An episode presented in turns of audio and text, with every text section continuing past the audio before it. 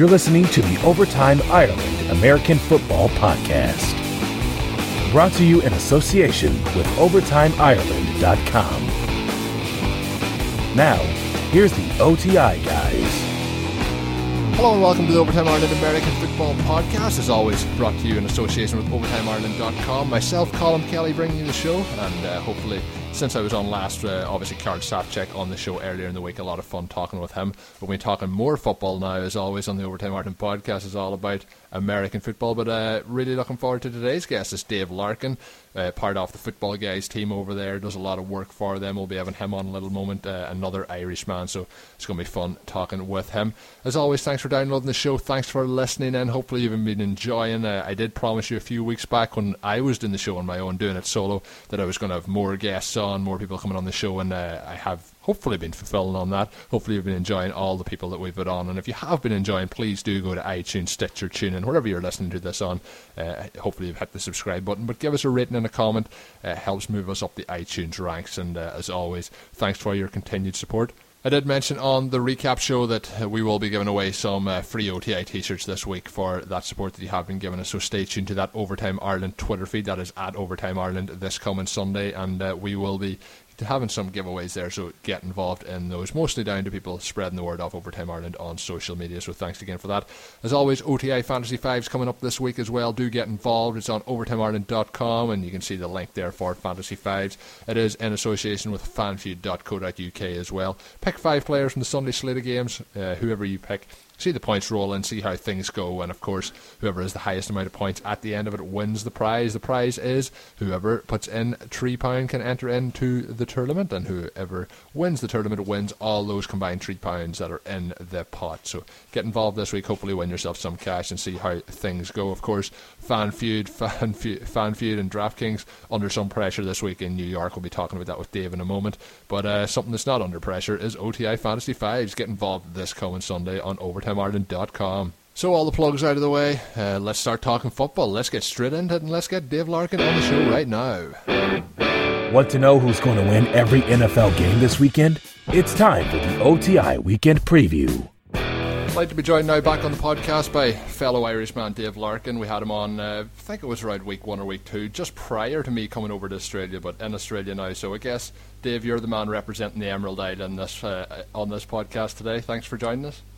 Uh, no problem at all, Colin, and happy to represent the Emerald. Although uh, I'm sure Australia has its charms as well. Yeah, it has. Uh, I was just uh, just before we uh, came on air, I was telling you it's the first time I've ever tried it, but uh, I had some kangaroo meatballs for dinner, so turned out quite well. So maybe go down that road again, but something that you know probably outside of Australia, you know, not many too not too many people buying kangaroo, but enjoyed it while it while I had it. But um, obviously, week ten coming up this week, lots of stuff to talk about, lots of different topics going on. And, you know, we'll start off with the topic of uh, fantasy sports. Obviously, daily fantasy sports been a big talking point this past few days, uh, particularly in the New York area with DraftKings and FanDuel. Uh, you know, there's been commotion going on with the uh, government and legislation trying to kind of shut them down as illegal gambling sites.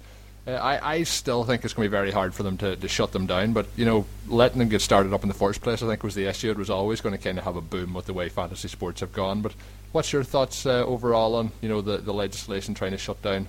It's a really interesting topic because you can come at it from different angles. You can kind of you can see the legislator's point of view where they kind of want to make a name for themselves, and it's such a big uh, case. You know, it's such a big thing to take down if they were to do it but there is the sense that it's gotten so big now, and that they're two of the biggest, uh, you know, they're fastest growing uh, organizations in the states right now. That it will be too difficult to definitely kind of uh, once and for all take them down and destroy daily fantasy because it's you know billion dollar industry at this stage. But uh, yeah, what's interesting to me is is the whole argument that they use and the kind of uh, you know, the, the, logic behind it is that it's skill based, and this is the kind of loophole that's in the, the law yeah. in the states that because it's skill based, you're allowed to do it, and it's not considered gambling. But I think there's going to be a lot more interesting uh, twists in the tail in the next few years as this thing gets bigger and bigger. But um, I don't know. It's, it's going to be very, very interesting to see how it goes. Yeah, obviously with it, I, I watched it at the very start when it started to grow because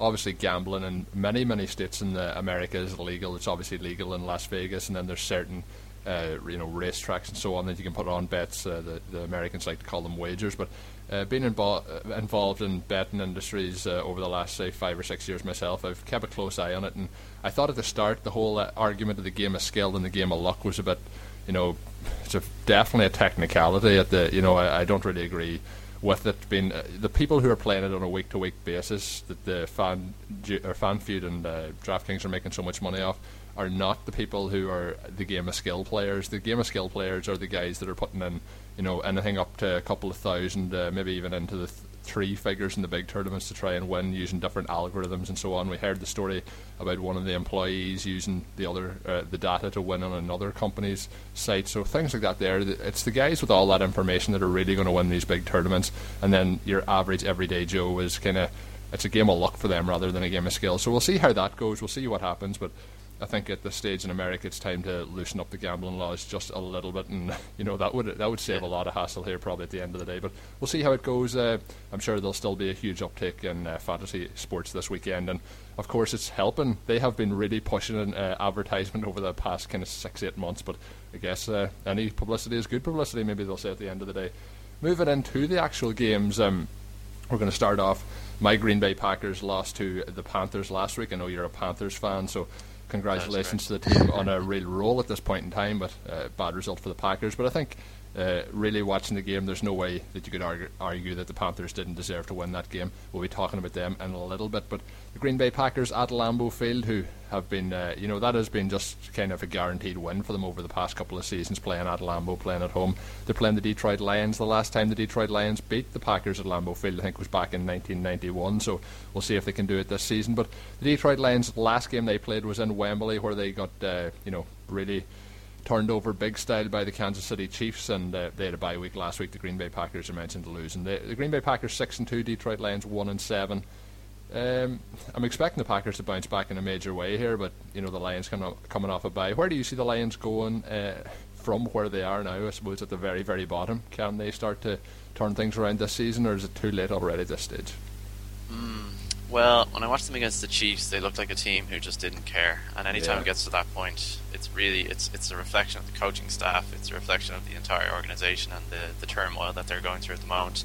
Uh, this season, I don't see a massive turnaround. Maybe two or three more wins, which would give the fans a little bit of optimism. But um, you know, Martha Ford is not uh, wasting any time there, uh, firing the GM and the team president. And I think Mr. Caldwell will be soon to follow. He just, I don't know what it is about him. He just doesn't inspire confidence in myself, and I, I can't see men following him. I, I don't know, but maybe that's unfair. Um, I think the Packers do get it back on track here in a big way. Um, this is the perfect time to play the Lions. The really interesting question is what do you do with Matthew Stafford because he's young enough that, and he's shown enough that uh, there's definitely a reason to hold on to him, and that there's such a lack of other quarterback talents um, coming through. Kind of wonder what they're going to do with that situation. Um, yeah, I, I mean, you can only see Green Bay winning this game. Um, it's going to be, it should be a, a classic Lambeau blowout, which I'm sure you'll enjoy. Yeah, hopefully, hopefully it'll be one to enjoy. Obviously, losing the past two weeks, lost the week before as well to uh, the Denver Broncos. They had a bye week before that, so hasn't been a win for Green Bay in a couple of weeks. But we'll see how it goes. Obviously, the big news coming out of Green Bay is Eddie Lacy is no longer the starting running back as things stand. Uh, Jim Stark's going to be starting this week, but the way they have been playing the last few weeks, they've been in and out, multi-changing. Uh, we'll see how the workload is split in this. Eddie Lacy hasn't been playing well this season at all, and you know a lot of it I think is down to the injuries, nagging injuries. But at the end of the day, um, you know he's not getting it done. So we'll see how he does in the coming weeks. But any fantasy fans out there with uh, Eddie Lacy on their team, I'm sure they're starting to worry, and I'm sure they have been worrying all season long. Have you uh, your thoughts on Eddie Lacy? You know, in general. I'm sur- I'm obviously shocked. He was a you know a kind of top three or four pick uh, all the way around this year in fantasy football. Um, just really struggling, having a, a completely uh, you know bust year for where he was taken in fantasy football drafts. Yeah, it's a weird one. Um, I think, it, to be honest, a lot of the running backs taken at the top of uh, Yeah. fantasy drafts have really Pretty disappointed bad. this year. So he's not he's not alone in that. But um, watching him, uh, you know, a few times this season, I've just kind of seen that he doesn't add much to his touches. I think that's the first thing that jumps out to me watching him. The odd time you will see him burst through the line, and you kind of go, okay, head of steam, you know, here we go. But then when he's forced to kind of make moves to the line of scrimmage, it's not as sharp as it needs to be. I think James Starks offers that a bit more. He's a bit more direct, maybe. What confuses me about the whole situation is that Lacy, with the kind of frame he has and the kind of you know, like nobody wants to tackle him. Yeah. So when he gets downhill, it should be over. But there's just something missing in his game right now, and I think you're right. Injuries will play a huge part in that kind of uh, bullish running style, especially ankle. So I think we might see him get back to form next season. But uh, for the rest of this season, those kind of ankle, lower body injuries for running backs can be very troublesome. Yeah, because obviously there's a lot of talk the last few weeks over Starks, both fantasy football wise and real life football football wise. But when you look at what he's doing, Starks isn't doing anything spectacular. It's just that he's doing better than Eddie Lacy. So you know, there's a lot of people exactly. clamouring for Starks to get more carries, but he isn't doing anything watching games all that more spectacular. He has it a few bigger plays, longer runs, but we'll see how it goes this week against the Lions, who, as you said, look to uh, pretty much have given up on the season and obviously coming off the bye. Sometimes we expect a team to come off a bye motivated, ready to go, but this Jets or, the, or this uh, Lions team, I really don't know what we're going to see in this one. Next up, the Dallas Cowboys. They're travelling to face the Tampa Bay Buccaneers. The Cowboys now two and six. Uh, winless without Tony Romo and uh, the Tampa Bay Buccaneers three and five. The Buccaneers lost last week to the Giants at home. They have a terrible home field advantage over the last couple of years. It's a home field disadvantage, really, I would call it. Haven't uh, had many wins at home under Lovie Smith, so we'll see how they can do. They are favourites in this game with the bookmakers, two and a half point favourites against the Cowboys. I mentioned Tony Romo out again, Dez Bryant. Uh, looks like he's going to play this week. Obviously, he had that spectacular catch in the end zone for the touchdown, but he landed a little bit awkwardly in that, so we'll see how his foot reacts. But I'm expecting him to play this week. The Cowboys obviously need to get Tony Romo back in a, in a really, really big way, but even at this point, two and six, I think it's pretty much done and dusted for their playoff hopes. I know the other teams aren't that far ahead in the division, but I just can't see them catching them, and I think this is going to be a tough game for them this week, actually. I agree. Um, I think I, I really like what I've seen from Jameis Winston the last few weeks. First of all, he's he's now gone four games without throwing an interception after throwing seven prior to that, and, and they tended to come in bunches, and you can kind of tell he was forcing things a bit. Yeah.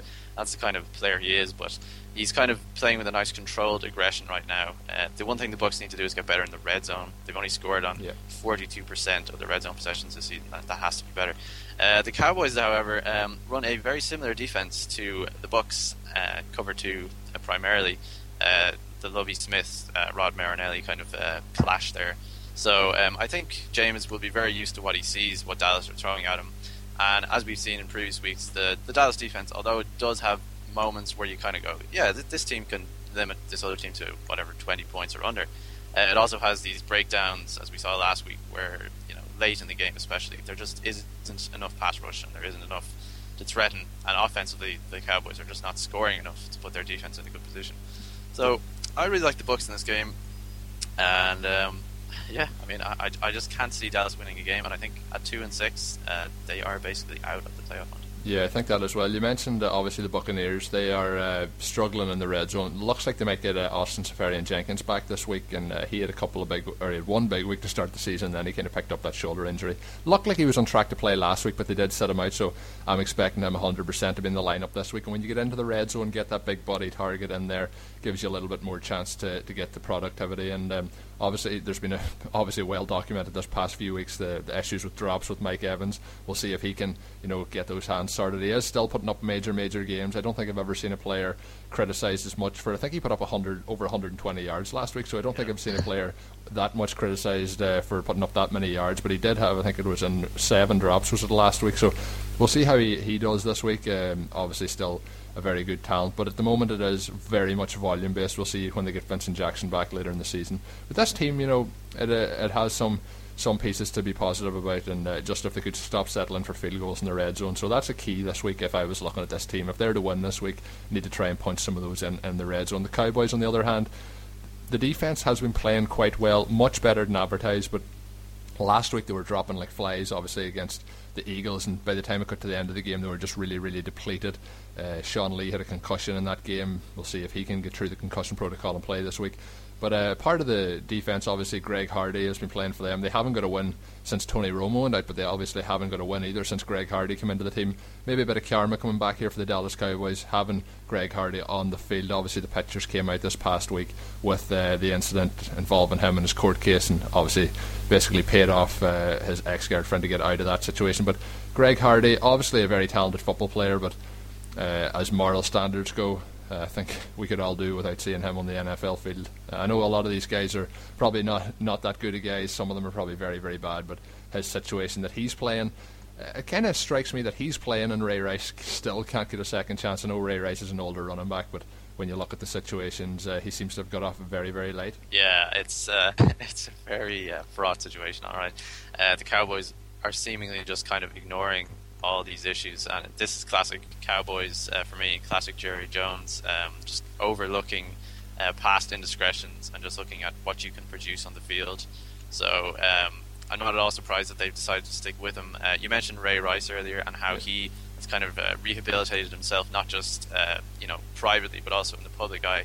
Whereas Greg Hardy, we see speeding off in his white Ferrari five minutes after the game, looking like he doesn't care, uh, talking to people in the media, and you know using you know very badly put together language to kind of uh, I, not, I don't remember the exact phrase he used. Do you remember?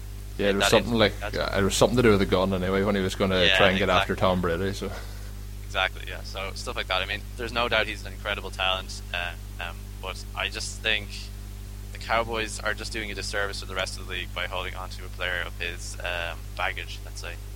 Yeah, it's just uh, amazing the money he's picking up, but Anyway, well, uh, we done well there. You mentioned uh, before that we would talk about Greg Hardy, and we got through it without using uh, any explicit language, so we'll we'll leave it at that in our thoughts on uh, Greg Hardy.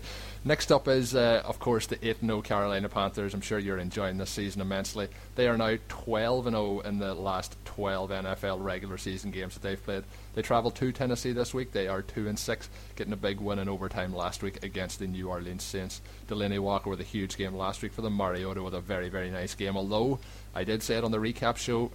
A couple of other decisions from Saints defenders, if they were improved, he would have had a, a couple more interceptions in this game. So, uh, how do you see the Panthers doing this coming week? And um, what have you thought so far of Marcus Mariota? Um, on Mariota first, uh, I've been pretty impressed by what I've seen. There's definitely, if you compare, which he will be forever, compared to uh, Winston and how uh, the books are using him they're very very different. I, I would comp- I would call Mariota the remedial passer. I'd call Winston the aspirational developing passer. I think what they're giving Mariota to do is at least under Whisenhunt was very, you know, basically what he was doing at Oregon is very kind of process based. Like okay, Marcus, just kind of bang bang bang one two three. If it's not there, throw it away or just run yourself. Whatever you need to do, nice and simple, uh, not too complex passing schemes. So uh, that leads on to the Panthers, which they should be able to prepare for him defensively. They know what a quarterback who can break the pocket and uh, move around a bit can do uh, based on practice against Cam Newton. And um, yeah. I would be a little bit concerned about uh, Mariota because he's certainly not afraid of throwing downfield. The Titans do have some underrated weapons, and I think their front seven is better than a lot of people think. And the Panthers have had trouble protecting leads in the past few weeks. You have to think that might come back and bite them at some point, but I do think they will, the Panthers, come out with a victory here. Yeah, it's amazing to think the Panthers after this game could be nine and zero. And I did mention that stat again that they are twelve and zero in the last twelve games in the regular season. So if they go to win another one, 13 in row, that does not happen. I am not actually sure. Obviously, teams have gone 16 and 0 in the regular season, but I don't know what the, the overall total is. But very, very impressive from the Carolina Panthers so far. Cam Newton's passer rating, you know, his you know his uh, pass percentage completion isn't all that impressive when you look at it. But what he does from game to game to help get the team victories between running the ball, between his passes, and that their pass completion percentage as well. You have to dig in some of the, you know, you have to dig into who he's throwing to as well in that situation. So I think overall they have the uh, the right matchup here to win against the Tennessee Titans. Obviously, Marcus Mariota a huge game last week, and I mentioned some of the errors by the Saints defense. Uh, you know, Carolina's defense is a lot, lot uh, tougher task. We'll see can he unlock that. But Aaron Rodgers did unlock it at times last week, but did struggle as well, very much so against it. So I'm expecting it to be a long, long day uh, for Jim or for Marcus Mariota in this one, and uh, that's two wins we're going here for the Carolina Panthers. Next up, it's going to be an interesting game. The next game I'm going to talk about is the Chicago Bears. They're traveling to face the Rams. The Rams obviously defense it's kind of it's not been talked about as much as it should be. It has been very impressive this season. Um, the Bears obviously getting a win on Monday Night Football against the Chargers, who have had a, a, really disastrous season by all accounts. But three and five for the Chicago Bears, four and four for the Rams. If the Rams want to, you know, show themselves as potential wild card or playoff contenders, this is a game that they must win to stay above 500 to get to that five and four and have a chance in, in the division. So overall, the Bears, I think they're having a better season than I definitely expected them to have, but. Uh, the, the Rams here possess a very, very difficult task for them. Sure do, and um, yeah, I mean, I was impressed with the Bears on Monday night. I think there's you're absolutely right about the the win total. I actually put a bet on the Bears under seven wins because I was that confident that it would just be a disaster season. Yeah. That John Fox in the first few weeks it looked like he was blowing the whole thing up. Like Matt Forte is going to be traded. You know, let's change the quarterback. You know, traded Jared Allen. Cutler's injured. Mm. Exactly. Um, but you know what? I'm actually going to take the Bears in this game, and, and you may go, "What?" But I mean. I was very impressed by what I saw on Monday night. I think defensively they're coming together a little bit. I know it was San Diego, but there's just kind of they look like they actually care, you know, unlike the Lions. They look like yeah. they are playing for their coach, for each other. And I think the Rams are a team that if they get out of their comfort zone and Jeff Fisher can't play caveman football, then uh, they might be in a bit of trouble. And uh, Jay Cutler showed uh, certainly with the, the, connection with Alshon Jeffery is really flourishing at the moment. Um, the Bears do have the 24th ranked rush defense, which is a bit of a concern against Todd Gurley.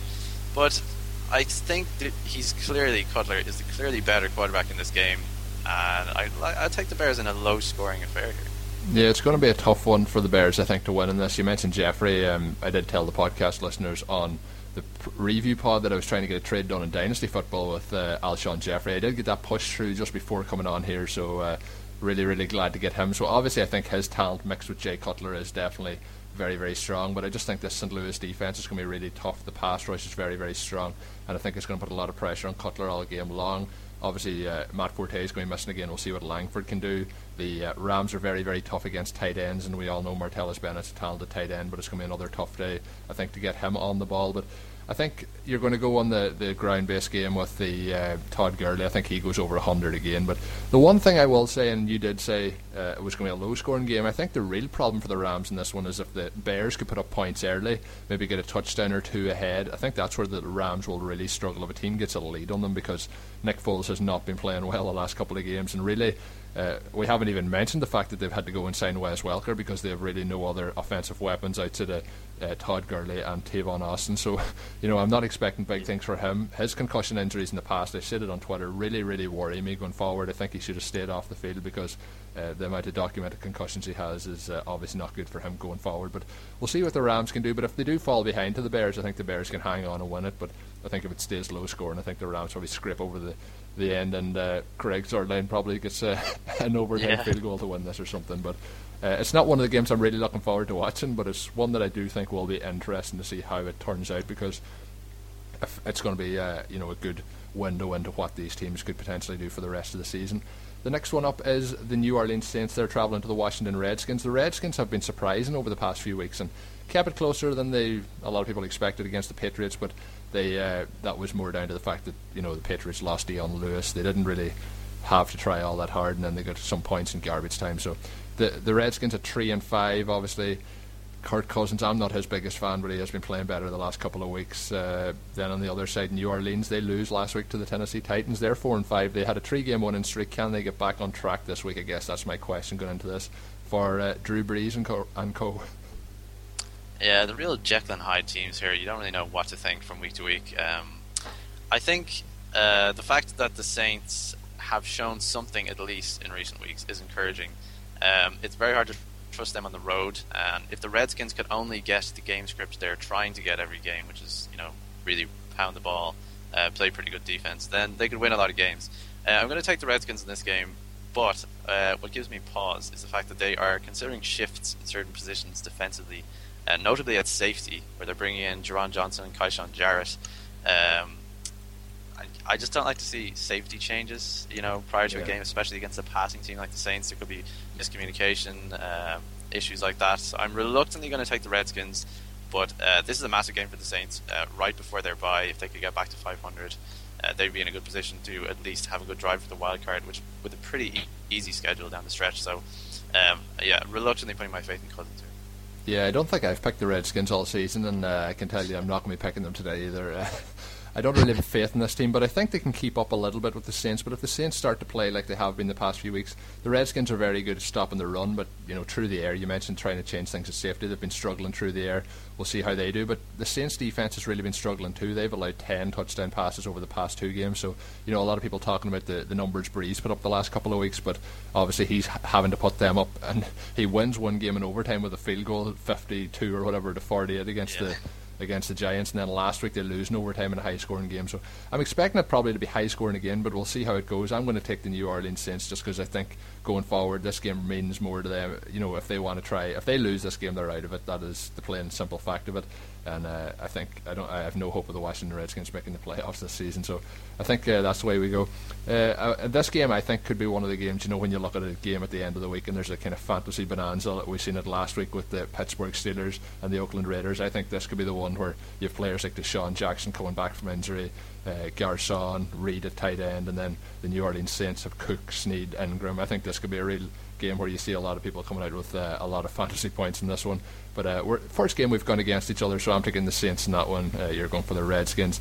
Next up, it is the Miami Dolphins. They are travelling to face the Philadelphia Eagles. The Eagles winning in an overtime last week with the uh, touchdown by Jordan Matthews. So they went against the Cowboys. They are four and four, and uh, really they're trying to keep up at the moment with the New York Giants, who continue to get results uh, kind of somehow week after week. I don't know how they're doing it. Not all that impressive, but uh, they're getting the job done. Miami Dolphins not that impressive either. I guess I'll just leave it at that. Um, they had a little bit of a bounce back after the buy in. Uh, Campbell came in as the head coach, but kind of back down to earth now. How do you see this one going uh, this week? I think you know going on how teams are starting to the, the trajectory for Philadelphia is starting to look up a little bit after they had that slow start. Do you see them taking care of business here against the uh, Miami Dolphins? I do. Um, yeah, these are teams going in opposite directions as far as I'm concerned. The the Dan Campbell magic has officially worn off. I'm afraid yeah. to say, Dolphins fans.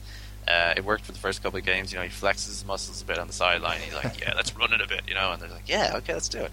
But then, you know, you do kind of realize that you are the team that you are, and eventually that comes through. Uh, very similar offenses here, of course. Bill Lazor, uh, former disciple of Chip Kelly, so we're going to see um, a lot of up tempo stuff. The Dolphins' defense, though, has been giving up a lot of yards. Not yeah. necessarily points, but uh, I think it's about 428 yards a game last few games. Uh, this Eagles front seven is not to be trifled with. Uh, Fletcher Cox is one of my favourite players um, in the NFL. Full, full stop. Um, I think I still can't get behind Bradford, but I think he won't be asked to do as much here. There is the sense that the Eagles' rushing attack is finally getting on track, and they need to give Ryan Mathews the ball more. Uh, let's just be blunt about that. Not sure about Jason Peters whether he'll play or not. I don't think it'll matter. I think the Eagles maybe put up 35 points here, get a nice win at home. The Dolphins won't be able to keep up, and we might see a similar thing to what happened against the Patriots a couple of weeks ago, uh, where Miami's offense is simply stifled and they just can't get past 17 points. Yeah, haven't been impressed. Uh, haven't been impressed this season. I was expecting a lot, lot more out of Ryan Tannehill. He had progressed throughout last season. This season hasn't gone uh, anywhere near how I expected it would for him with the offensive pieces he's had. You know, players like Kenny Stills really hasn't turned up at all after coming over from the Saints, and just uh, obviously they can't get uh, Parker healthy on the field. Their rookie pick this season. You mentioned uh, the Philadelphia Eagles and getting Murray more of the ball. I do think Murray's playing better as a running back, but the thing I can't figure out is why keep running or not Murray, sorry, you said Mathews. Why they won't give uh, Math or Murray some of the runs they're giving Mathews? You know, Murray's running a lot of sweeps and so on. Try and give him some runs between the tackles and see how he goes there. But the two running backs is uh, it's starting to work for them. Mathews is starting to catch the ball rather than just let it ricochet off his hands on every single attempt. But we'll we'll see how they do going forward. But you mentioned you know the defensive front seven of the Philadelphia Eagles. I would say it's probably up there with the most underrated units uh, in the NFL at the moment. They have been playing very, very well this season, and there hasn't been really any talk about how good they've been doing. So I think they're going to try and shut down Lamar Miller this week, and uh, we'll see how things go from there. But I'm going for the Philadelphia Eagles win. Again, you're starting to get to the point in the season. If these teams are going to be serious playoff contenders, step up and be counted. We had it with the Miami Dolphins last week. They needed to win against the Bills. They lost. Uh, we have it here with the Eagles. Can they get over the line? We'll see this coming Sunday, but I'm going for the Eagles. Uh, Next game up, divisional game. There'll be no Ben Roethlisberger this week. Well, he hasn't officially ruled himself out yet, but I don't think we're going to see him this week at home against the Cleveland Browns. Um, it's going to be, you know, it's a game against the Steelers for that wild card race. Need to win. They won last week against Oakland in a kind of a big game in the wild card race in the AFC. Playing the Cleveland Browns, they are not looking all that good. The question with the Cleveland Browns is. Um, the season really dead and buried at this point, do you stick with Johnny Manziel, see what you've got, or do you leave him back on the bench? Yeah, that's a tricky one. Um, it looks like McCown will be healthy to play. Uh, has Manziel shown you enough? I don't know, uh, but you need to see more, more. So I think Mike Pettine faces the the classic dilemma of do I go for wins and not necessarily worry about the future, or do I think about the future, put Manziel in, see what he can do, and basically write off the season um, in public? I think what he will do is uh, go with McCown if he's healthy and try to win the game because that's what coaches do. They are concerned about today and yeah. you know this season. But um, I don't think it's going to matter because um, Pittsburgh has been surprisingly, apart from that Oakland game last week, has been surprisingly stingy at home defensively. Uh, even if Landry Jones is starting, I like his connection with Martavis Bryant. I think the Browns are still a factory of sadness, and it's going to be. They're going to need a lot to turn this thing around. Um, what, what's your opinion, actually?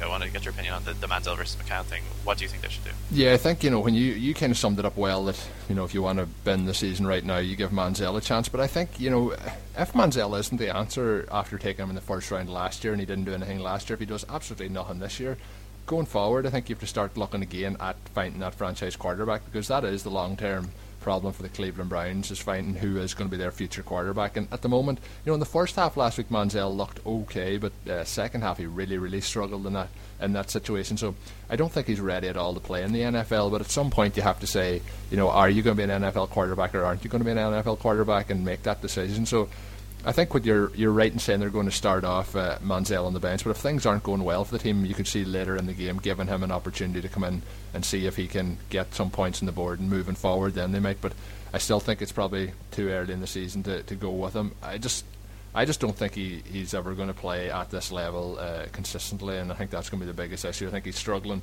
at the moment to, to read defenses, and he's anytime he's put under pressure with his height you know, we've seen Russell Wilson do it, escaping the pocket and being able to play downfield, but the way he's playing at the moment with his height, he seems to be struggling to see any even open receivers. So I, am not sure long term if Manziel is ever going to be the answer in Cleveland. The team, you know, when you look at what they've done over the last couple of years, we don't want to rain on just rain down on Cleveland all the time, but when you look at what they've done with first round picks, and then they traded away Trent Richardson and got another first round pick in for that there from the Colts, yeah. and you know, just every time they make a pick, it just seems to go down the drain. They had Josh Gordon. We'll see if they can get him back next season.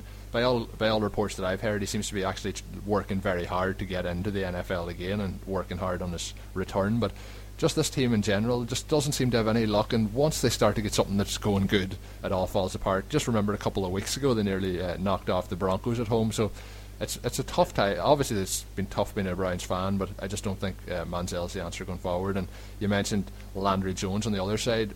You know, he's a very young quarterback. Uh, we've seen him come in uh, against the Cardinals, get the job done. But I think that was more down to what Martavis Bryant done in that game. And you know, we've seen him again last week. Took a short pass and went past I think three defenders for that touchdown he had last week. But he does have those uh, mental errors as well, and we'll see what happens in this game. But uh, you know, they're missing Le'Veon Bell as well, but uh, DeAngelo Williams had a phenomenal game last week, so we'll see how it goes. Cleveland really bad against the run, so I think that's you know going to help the Steelers this week. Really, just focus on running the ball and then try and take some shots off play action. We'll see how it goes for them, but uh, I, I, think I'm going to go with the Pittsburgh Steelers one here too.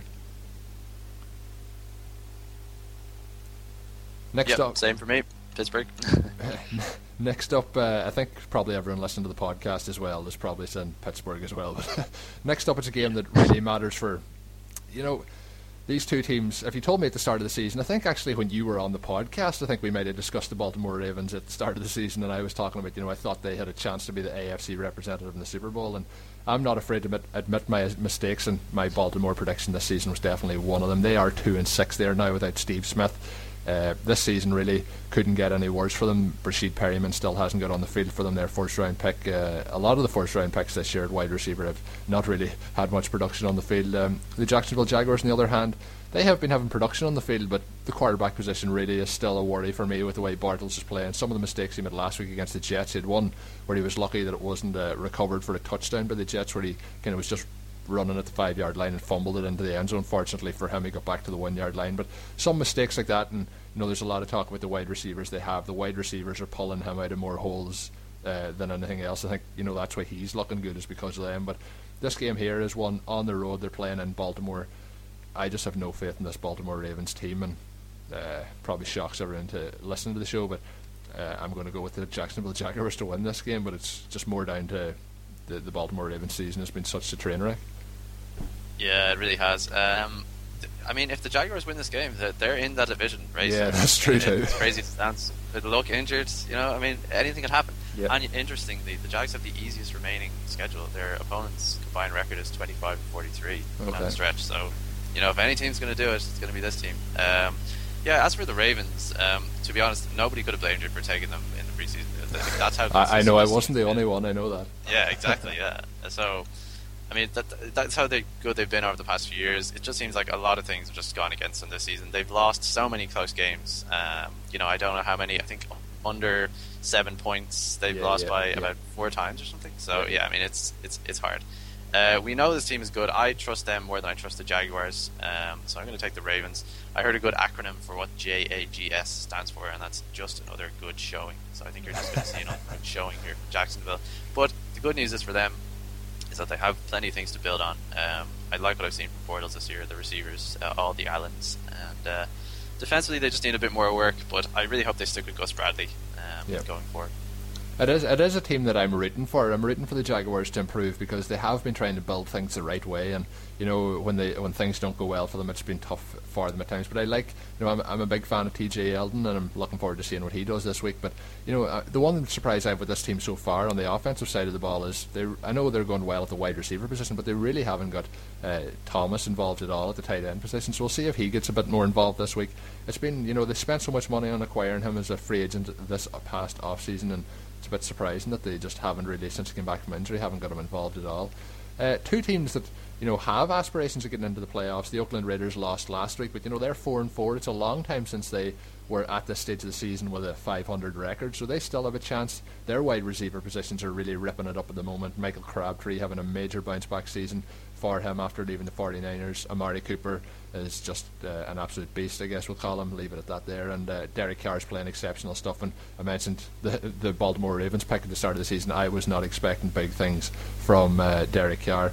On the other side, it's the Minnesota Vikings. They are six and two and level with the Green Bay Packers in division. So a big week coming up here because the Packers obviously against the Lions, and uh, obviously we'll see how the Raiders do against the Vikings. But this game, uh, the Vikings have really been kind of boring or mundane to watch. They're they're not going out of their comfort zone. They're playing to their expectations of what they want to do. Do you think we'll see the shackles kind of be taken off Teddy Bridgewater at some point this season? Obviously, he had a concussion after the game, uh, the past game, but the, the Minnesota Vikings at the moment expecting him to play on this one.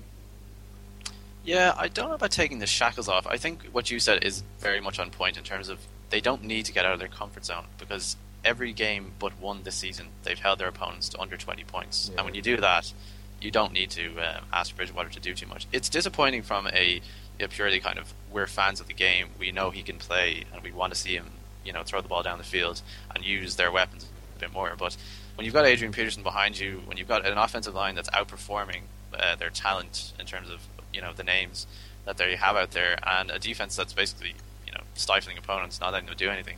Um, you know, it's it's hard to get away from that. And Mike Zimmer is just that kind of coach. Um, in terms of this game as a whole, it's a fascinating contest. Yeah. Um, I think the, the Raiders, especially, I'm very glad to see them doing well because it's been so long. Um, Derek Carr, his last three games, 11 touchdown passes, only one interception. His development has been really something to behold. Yeah. And watching him, the difference between this year and last is, is you know, it's massive. Um, as you say, the Vikings are optimistic Bridgewater will play. That's a good sign.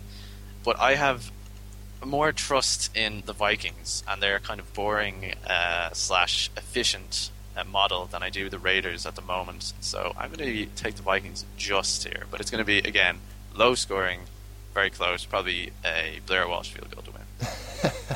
Yeah, we've seen the game last week with the the Vikings and the Rams. They love a good field goal, those two teams. So uh, I I don't want the Vikings to win this game based on uh, hoping the Packers get ahead of them again in the division. But I won't be one bit surprised. The defense I mentioned earlier, the Philadelphia Eagles defense and the Rams defense haven't been talked enough about. Well, this Minnesota Vikings defense is pretty much by the the national media in the US has pretty much been ignored this season, and they are one of the main reasons this team is six and two. So I think um, we'll see them step up this week and see if they can shut down uh, the Raiders' passing attempts.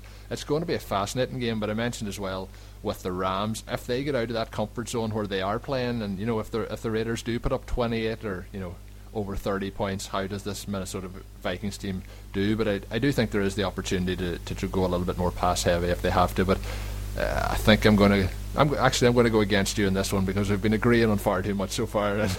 And I'm going to go with the Oakland Raiders to, to get back above 500. I think it'll be it'll be quite spectacular to see them make the playoffs this season. Uh, they've they've been very very good value for money so far. Uh, team coming up next, the New England Patriots, eight and zero. Do they go nine and zero against the New York Giants? The Giants kind of one of their bogey teams the last few seasons. Uh, uh, obviously Dion Lewis out for the rest of the season. How do you see this one going? Yeah, it's it, this is a bizarre stat I just found this morning. Did you know that the Giants have forced a league high 21 turnovers? I mean, that, that can't be right. Yeah, but it well, is. You crazy. have to you have to probably remember that one of those turnovers was that uh, lateral kind of attempt. Oh yeah. the Bucs. I actually I, I lost one of my fantasy games based on that this week, which. Uh, Ah. but uh, you know these things happen. But they they have been turning the ball over again. They played uh, against uh, Brandon Weeden and the Dallas Cowboys. I think they forced three or four turnovers in that game. So they have had games where they've had big sports turnovers.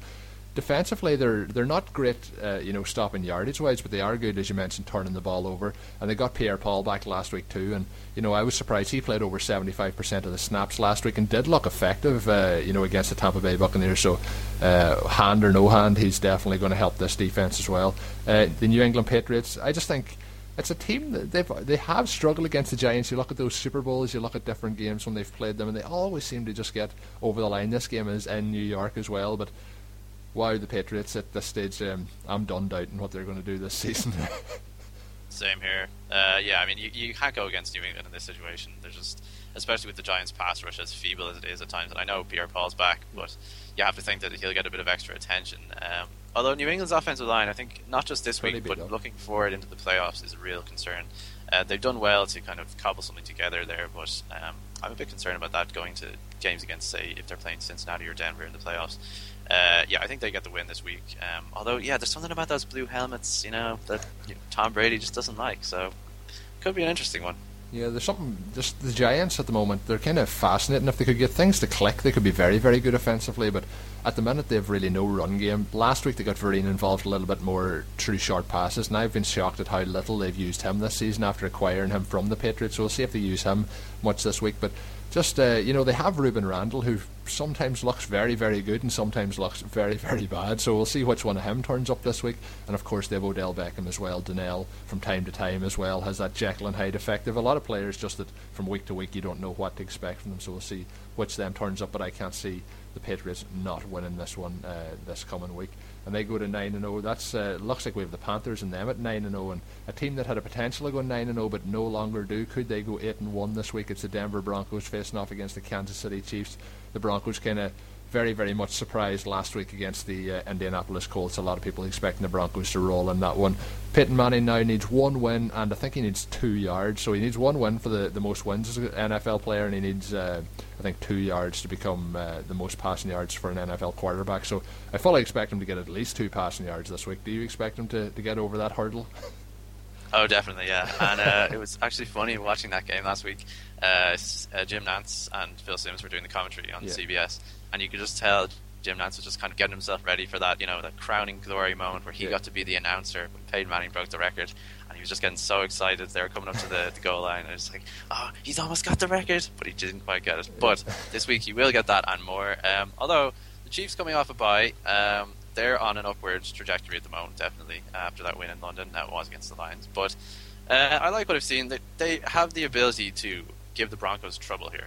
Uh, that's that's what I, I will say. I don't know if they're going to get the win. Um, I think Denver are due for a bounce back here.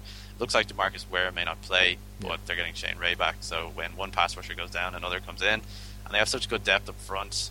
And the Chiefs have been poor at times on the offensive line. I think Denver. This could be another one of these get well games like the Packers this week. I think uh, Denver Yeah. get the win. here. when you look at what uh, the Broncos, you know, they got the defense will be talking this week. Aqib Talib obviously suspended for this game after uh, poking. Uh, I can't Rowdy remember who he poked. Yeah. Eye, eye poke. yeah. Uh, so the poke last week cost him this week's game, but you know they are very stacked uh, defensively, and you know only two weeks ago we were talking about them shutting down the Packers. So I think Alex Smith could be in for a long game in this one. We'll see how things develop. I'm going definitely here for a Broncos win, see them moving forward in this one. Uh, a big game coming up for the division here for the Seahawks and the Cardinals, and it's one that it's in Seattle. Uh, they are four and four. The Arizona Cardinals are six and two. It is it is massive when you come to the stakes of this division because if Arizona win it, I think uh, they win the division. It's very early days, but how do you see it going? Yeah, this is another fascinating game. Uh, I'd say this is the game of the week. one. I would imagine. Uh, it has to be, yeah. Um, interestingly, Bruce Arians said this week that this game is not a rivalry because Arizona have not done well enough. Uh, Yeah. They're three and seven against Seattle since 2010, and they're one and three against the Seahawks under him. So he basically says that you know this is kind of firing up his team, I guess, saying that this isn't even a rivalry. We're not good enough to call this a rivalry. Yeah. So that's kind of you know lighting the fire under them. Um, I think Carson Palmer has been playing probably better than any other quarterback in the league this season. Um, Pro Football Focus have him ranked as their number one uh, passer, and I'm not really surprised when you look at him every week and what he can do. Um, the Seahawks issue has been protecting Russell Wilson. Um, against the blitz, he's completing only 56% of his passes, and the Cardinals blitz on the second most yeah. snaps in the league. So I think that's a formula for success for Arizona. I don't think the 12th man has the same uh, aura as it used to have. And uh, I think the Seahawks defense, as we've seen in certain games this season, have kind of faded down the stretch uh, in the fourth quarter. So coming out of a bye, though, mm, I don't know. This one really tore me, but I'm going to go with the Cardinals here to basically put the dagger in this division and uh, yeah, put the nail in the coffin. Yeah, I thought I was going to be the only one going for a kind of brave pick in this one. The Cardinals did break the Seahawks record when they were going. I think they had maybe 13 or 14 home wins at a stage two or three years ago. The Cardinals went in and bet them up there. Was kind of the start of you know when Carson Palmer and things were going well there, but. I think the Cardinals just they match up very well against the Seahawks team, and I think the options they have passing both teams a strange kind of schedule thing. It happened with the Broncos and the Packers uh, two weeks ago. Both these teams coming off a bye, so both should be well healed up. And I think uh, just when you look at what the Arizona Cardinals have been doing, uh, they have they have looked very good, and I, I, think they might just edge this because unless Seattle have started stuff on offense over the uh, the the bye week, I think you know the Cardinals are definitely in, in position to put up more points than the Seahawks. So we'll see if they can get things going, but they just haven't looked all that impressive. And I remember watching them against the Cowboys two weeks ago, and just I just was not impressed. So we'll see how they do. But two of us here going for. There's not many times that uh, you know team people are picking against the Seattle Seahawks at home, but this would really, I think, uh, you know, if they go to seven and two and the the Seattle Seahawks are four and five, I think this division is wrapped up. And we mentioned that Rams game earlier. If the Rams win their game, I think uh, you know they're in around the same mark on, on stats or on games won and lost. So we'll see how things go. The Seahawks, you know, if they lose this one, the playoffs aren't a certainty for them. So uh, we'll see how it goes. Last game of the week's Monday Night Football, uh, and we're looking here at the Texans heading to Cincinnati to play the Bengals. The Bengals pretty much uh, wiping the floor with everyone at the moment. How do you see this? Yeah, I mean, I have to go Bengals. Uh, again, they kind of remind me a bit of the Panthers in the NFC in that they're just efficient. They just get the job done. They just, you know, they're not. I mean, they do it in a different way, but they just seem to have depth at every position. There isn't really a weak point in the team. Andy Dalton, although he will have his bad, you know, plays from time to time, has been over the, uh, you know, on on the whole pretty consistent this season. Um, and with the Texans come to town, yeah, I mean, what are they, 11 point favourites or something? You have to think that this is going to be a pretty handy game for the Bengals. And they have to be thinking number one seed here because if they don't, don't get that and they have to go to New England, then we know what's going to happen. You know, the Patriots have done it so many times in the past. So this is it's crucial that the Bengals get that number one seed. Yeah, and uh, you know, really and truly outside of DeAndre Hopkins uh, in Houston, it's hard to look at a lot of positives in this. Well, obviously JJ Watt, but when you look at how the team is performing, I think those are the two guys that you look to, and I don't think it's going to be enough to get a win in this one. Um, the Bengals, you mentioned uh, their kind of depth at every position. Did you compare them to the Panthers? Well, uh, can you say that the Panthers have depth at the wide receiver position? No, no, I don't, I don't mean it in that sense. I, only joking. Definitely not a wide receiver. No, no, no. The Bengals have better, better depth at every position, that's for sure. Um, what I mean is just kind of the yeah, the kind general. of winning mentality sort of thing. They're, They're just kind of they get the job done yeah. whichever way it has to be done. You know what I mean? Very, very consistent, and they have they have those weapons that they can play in different ways. They can run the ball if they have to. They can pass the ball if they have to, and the defense is uh, playing quite well at the moment too. So. 8 0, I expect them to go to 9 0 this week as well. So we could have three 9 0 teams after this week, which would be quite extraordinary. Never, um, been done. No, never been done. I didn't know that, but uh, I was expecting that it was starting to get into that sort of territory. So it probably never will be done. There probably will be one of these teams shocked uh, this weekend do slip up. But we'll see how things go. But that's all the games on the slate this week. Just um, as we wrap up, obviously the playoffs coming up. We went through those games, talking about some of the uh, the issues with teams like if the Seahawks lose, how teams uh, are going to go for the playoffs. I guess uh, at this point in the season, who do you think will be in the AFC and NFC games, uh, and see who then goes to represent the Super Bowl? Mm, do you mean in the championship games? Yeah. Okay. Uh, well, I think New England uh, will be in the championship game somehow, and I think it will be against Cincinnati. Uh, I, I, really fancy them to continue their run. Um, I'm not 100% sure the Panthers can finish the season as strongly as I'd like them to. So I wouldn't be surprised if it is Green Bay in the end hosting uh, being the number one seed, and I would say, you know, I don't know, Arizona. I like Arizona a lot. I think you don't want to play them in the playoffs, and if yeah, if they get into a one game situation, say against Green Bay or something, I mean, anything could happen. So yeah, that, that's showing my uh, my fan a little, fandom a little bit there, just yeah. uh, not having quite enough faith in the Panthers. How about you? What do you think? No, well, I do agree with you on the AFC side, but you know, you mentioned the Packers possibly getting home field advantage. I think that game last week really gives the Panthers a huge yeah. opportunity because they also they have a two game stretch on them because of the six and two and eight and no records, and then on top of that they have a head to head victory. So they have a huge advantage at this point in time, and if they can keep things going, obviously I don't think they're going to go 16 and 0, but you know the Packers the way they're playing at the moment, unless things start to bounce back really quickly and start to smooth things over, I think uh, you know you're probably looking at maybe 10 or 11 wins, and maybe that's just me being a Packers fan at the moment, being a little bit down on how the team's going. You're saying the same about the Panthers. You don't want to yeah, get that's ahead. exactly what I'm doing. Yeah, I just you I can't just, you don't want to be disappointed come uh, playoff time, but I think you're probably looking at uh, those two. The Packers and the Panthers, I think, are going to win their respective divisions. I mentioned the Vikings earlier. Still think the Packers are going to do it. I think the Vikings could sneak in as a wild card.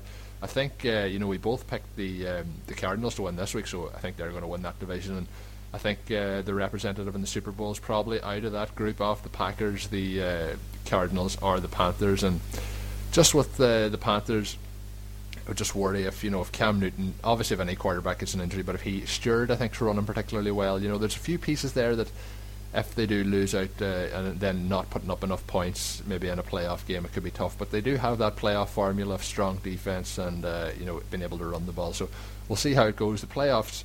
They seem like a long, long way away, but you know, week one seems like a long, long time ago. So yeah. it flew in. So we'll see how it goes in the coming weeks. But uh, as always, it's been it's been fun talking to you, going through the games, and it's good to have some uh, somebody on the Irish side of things keeping things going here for yeah. Overtime Ireland. But uh, obviously, you're on Twitter. Do you want to give the, the Twitter a plug? Do you want to give any of the stuff you're doing for, say, football guys? Is that a plug? Anything you want to? Yeah.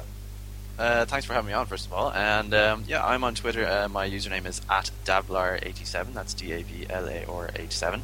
And you can find my stuff on Football Guys. I write about the IDP side of fantasy football. That's individual defensive players. Yep. I do a matchups column every week, so you can check that out there. And also, I do a betting column called Inside Slant. Um, and so far this season, I'm uh, I'm up anyway. So you know, I'm, I'm in the money. So you know, listen to me and you won't go far wrong.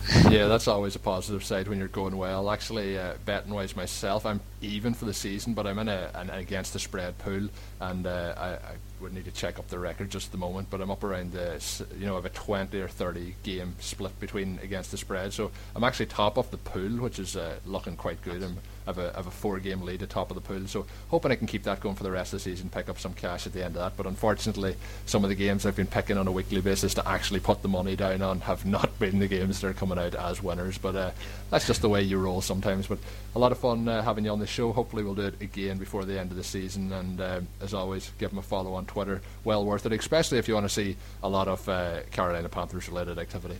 But uh, Hi, this is former NFL offensive lineman Ross Tucker, the host of the Ross Tucker Football Podcast, and you are listening to the Overtime Ireland Podcast. So once again, thanks to Dave for coming on the show. Do give him a follow on Twitter and uh, follow some of the great work he's been doing, his IDP work, of course, as well as some of the dra- the betting stuff that he's been doing there on the website as well. Obviously, I, I talked to him off air, very knowledgeable about all things betting, and as you've heard there, very knowledgeable about all things NFL as well. So do check him out on Twitter, and of course, as always, you can check out footballguys.com as well. We had on Sig- Sigmund Bloom a couple of weeks ago, probably about two months ago now, and we're going to get him back on the show very shortly, uh, part of the Football Guys crew over there and the phenomenal work they always do. And of course, some fantastic podcasts available from them as well. So, with that, uh, I mentioned uh, eating the kangaroo at the start of the show. Uh, it was very, very tasty. I might have to try that again. But as always, until I'm back, uh, hopefully the Packers can win this week. Go, Pack, go. All the Packers fans out there. And uh, until I'm back, at the start of next week with the recap show and another guest to uh, go through all the NFL Week 10 results. Have a good one. Thank you for listening to the Overtime Ireland American Football Podcast. Please follow us on Twitter at Overtime Ireland. Check out OvertimeIreland.com and continue to spread the word. This has been an Overtime Ireland production.